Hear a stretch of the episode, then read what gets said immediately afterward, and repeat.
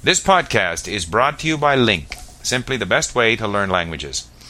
After you listen to the podcast, sign up for a free account at LingQ and study the transcript using LingQ's revolutionary learning tools. Hi, Jill. Hi, Steve.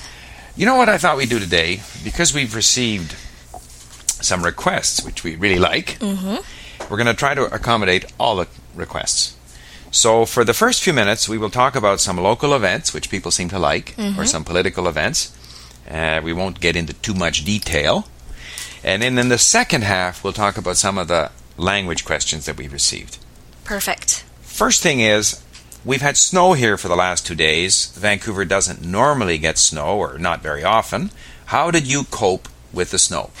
Uh, it wasn't such a big problem for me because I live right by the water, so at sea level. So we didn't, where I live, we didn't have much. We did definitely have some, but the, I live on a main road as well, so it's plowed and cleared, and um, you know, I had to drive slow, slower and, and take it easy, but it wasn't too bad. And uh, I think in some of the higher elevations where another where Kate works, another lady at the office here, I think they got about a foot of snow where she Well, I, lives. I woke up and, uh, of course, there was all this snow on the ground. And I checked my email, which I do first thing in the morning, and I saw that two of our employees here, KP Wood employees, not uh, LingQ, uh, said they weren't coming in because of the snow. Now, in the rest of Canada, uh, in cities like Edmonton, Calgary, Winnipeg, Montreal, Toronto, Toronto, anywhere, Ottawa, really. Halifax, the snow is just a part of winter. for six months. For, well, six months is a bit long, but certainly from end of November, early December through to March, oh, a lot of them have snow in April, October. October, yeah. And so that that they have the equipment, they have the snow plows, the snow plows are working, and people and and everyone has snow tires, Mm-hmm. and so it's not an issue. And I think too the snow is different here. It it's not very much colder than than zero degrees, so our snow is very wet, which is heavy and it grabs your tires. And in a- a lot of these other places, it's quite a bit drier. Right, but it's slippery when it's wet. It's Exactly. mushy, so you have no traction. Exactly. So, so there's always accidents, Mm-hmm. and uh, very often school is closed when we have a big snowfall. Was school school closed this time? They, a- lot were, not all, but a lot were. And it, it was funny to me, though, because I remember other times where we've actually had more snow and school wasn't closed. And this time, all uh, most schools were closed. And I I know that people in other parts of Canada do laugh because with the amount of snow we got, they would never ever close schools and people would still go to work. But yeah, it was quite the thing here. I think there were accidents all over the place when I listened to the radio in the morning coming into work.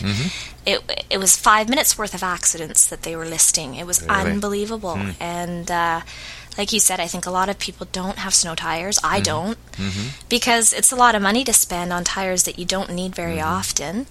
And if you forget to take your snow tires off and you run through the summer with your snow tires on, you're just going to ruin, your snow them. tires. hmm Yeah.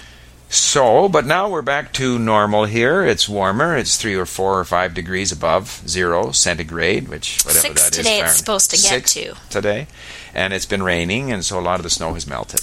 We're back to normal. Yeah. So that's one news item. That's a local news item. Another item, which is uh, local Canadian news and yet international news at the same time, has to do with Afghanistan. Canada has troops in Afghanistan that are located in the most dangerous part, which is Kandahar in the south east, I guess, near uh, Pakistan. And uh, there is a lot of uh, discussion in Canada as to whether our troops should be there. There have been something like 70 Canadian soldiers killed. And uh, there are other countries, NATO countries, and other countries who have troops in Afghanistan. Most of them are not in as dangerous an area as the location where the Canadian forces are. Uh, it's a center of Taliban activity. Uh, in the other areas, the uh, it's not so dangerous because the locals are busy growing uh, poppies for the heroin trade. but uh, this is the issue, and there was a Canadian government uh, sort of uh, committee struck, led by an opposition leader, an opposition politician. The Liberals are in opposition, the Conservatives are in power, and he recommended that we should stay there uh, only if other NATO countries provide more troops, that the Canadians shouldn't be the only ones Dying. or dying. no, they're not the only ones No. because other people are there too. So, but it's a very, very difficult issue. Hmm. You know, Yeah, I I don't know. It, I I don't even really know where I stand on the issue. There's part of me that thinks, yeah, we shouldn't be there, uh, and it's somebody else's country, and they should run it the way they run it, and it's not our concern. But uh, then there's the other part of me that, you know, that feels how can you allow that kind of regime to, to carry on, to continue, and, and all of the atrocities that happen, especially how women are treated there, and but then I guess it's still ha- those things are happening in lots of other countries as well. Well, that's true, and and if uh, if I had to say that uh, my uh, kids were, uh, you know, of that age, you know, mind you, in Canada we have a professional army, so the soldiers, they, that's their job. They're not conscripted; they're not forced to go there. Right. That's their job, and and for many men or women. Uh, the excitement of going there is what attracts them into Of the course. army. Uh, actually, the recruitment went up because they had something that they felt you know worthwhile and exciting Yeah. to do. But still, would I like to have my son or daughter in Afghanistan running the risk of being shot No, or blown uh, up. for for the sake of, of uh, presumably helping the Afghans? Uh, but then you could say, how would you like your son or daughter to be a, a policeman or a policewoman, Mm-hmm. where they are also, uh, you know, as we say, in harm's way hmm Or at risk. at risk. So it's a very difficult issue. When you read stories that under the Taliban that girls can't go to school, they're kept inside, and they're they have very barbaric, uh, you know, this uh, the extreme Sharia law where people get their hands cut off Ugh. for uh, picking their nose or whatever. I don't know what it is. I mean, that's pretty bad. But ultimately, I believe that that really what matters is are they a threat to us? And that's a very difficult discussion. I don't think Canadians. I'm a little selfish because there's lots of injustice around the world, and uh, and we can't be involved in solving all of the world's exactly. problems. Yet I have a lot of respect for the people who are willing to go there and put their lives at risk. Yep. And I believe that what they are trying to do is a good thing Yeah, I agree. because you know we accept this government. I know nothing about Mr. Karzai, but we accept that that represents an attempt at responsible government in Afghanistan. If we help him get his government established, if we help them build schools, if we create you know sufficient security so that they can build some infrastructure, I mean, yeah, that's a good thing. We're helping another country. I don't know. I don't know I either. wouldn't want to go there. That's all I can say. I wouldn't want to be there, and I wouldn't want a loved one to be there. No, thank you. Now, that's uh, we've hit two news items there. Now we're going to talk a little bit about language. And you had an email from whom? Uh, actually, not an email, but a forum post. Mhm. Post on our English LingQ forum from Katrine in, I believe she's from Russia. Mm. Estonia. Estonia. Estonia, Estonia. yeah. Mm-hmm. That's right. Katrine from Estonia. Um, and she's wondering about words, uh, some adverbs. Mm-hmm. I think they're adverbs of time, basically. So words like sometimes, still, often, Mm-hmm. um, and where they go in Mm-hmm. in a sentence.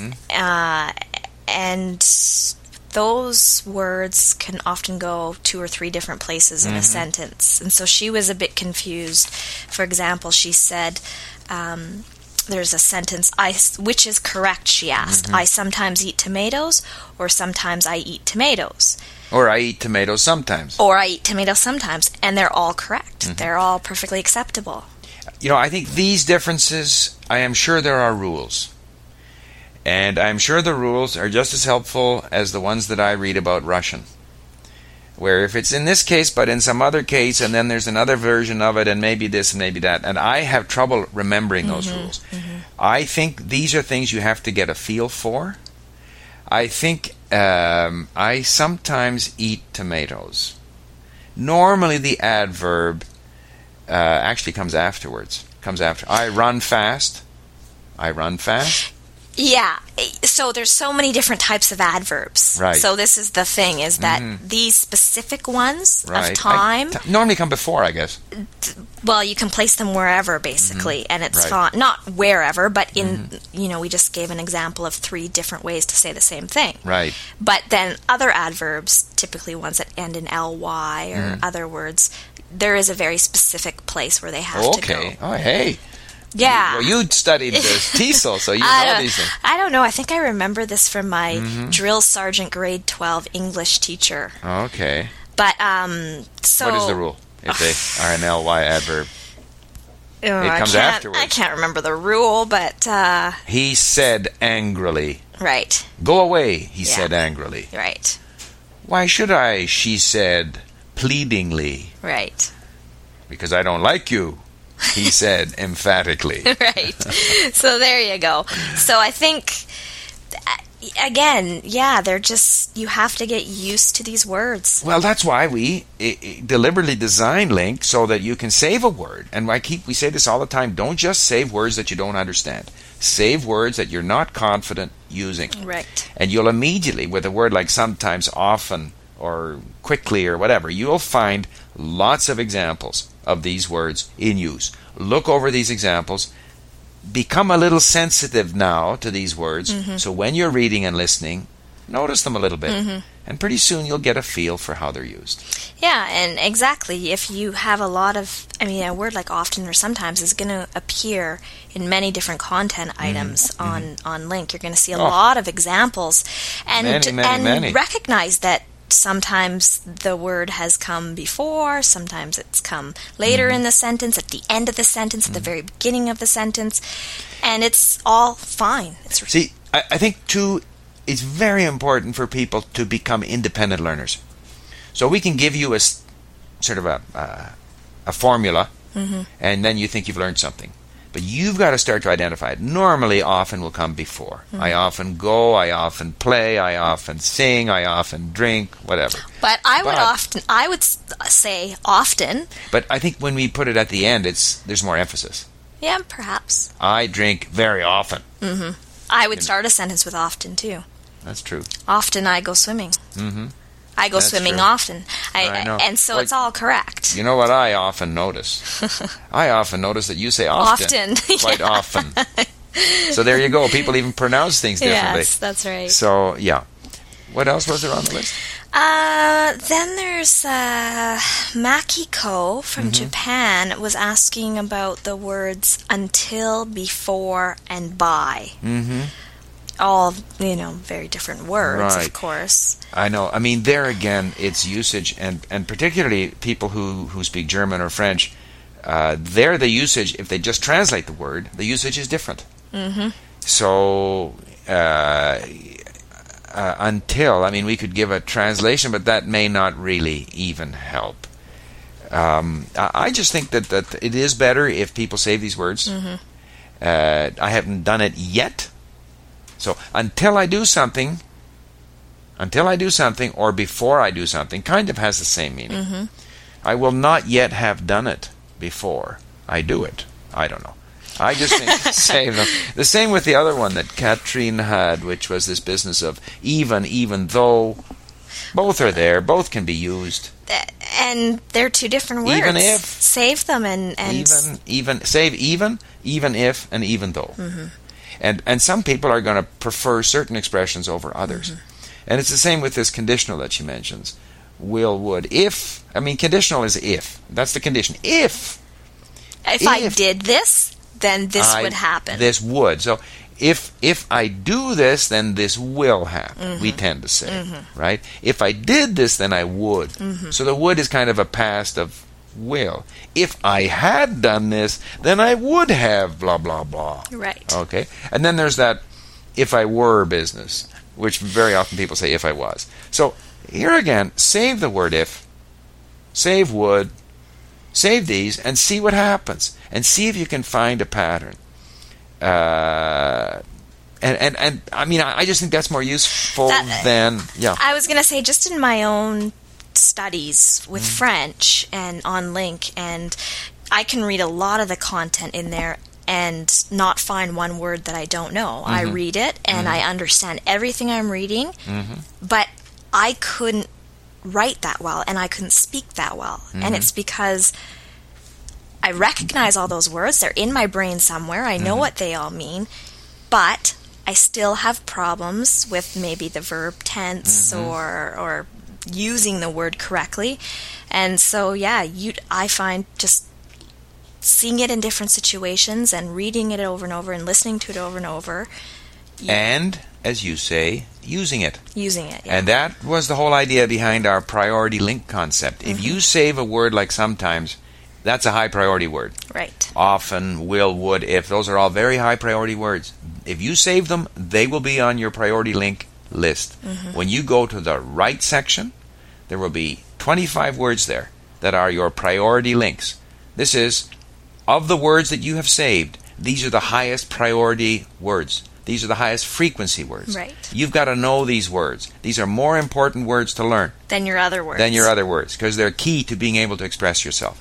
So you've got those 25 priority LingQs on your writing page. Mm-hmm. Now write using them. Mm, That's right. And just write and don't get writer's block. Don't try and make it perfect. Just write as if you would speak. And then send it in and see what happens. So I, I, you know, yeah. study your corrections when you get them back. It, study them on the system Exactly. in work desk and I mean, that's what the write section is for. I don't understand people who don't write. Uh, most people who are studying English, let's say, uh, they're not in a situation where they can speak English all day long. When you write, it's it's an excellent way of expressing yourself because you have a record now of what you're saying. You have a like a sample. We have a random sample of how you express yourself. Now send that in, get it corrected, and then you'll see where the problems are, and then you import it and you study it. So uh, a lot of these things have to do with high priority words that people don't quite know how to use. Exactly, and they don't save them because they recognize those Right. words and they understand them in the context of what they're reading. Right. But they don't know how to use them properly. Exactly. And I think that is a faster path to getting mastery over these words than a lot of rules that are rational, theoretical, logical, and, and maybe they help. Uh, and, and maybe we should give more of that kind of explanation.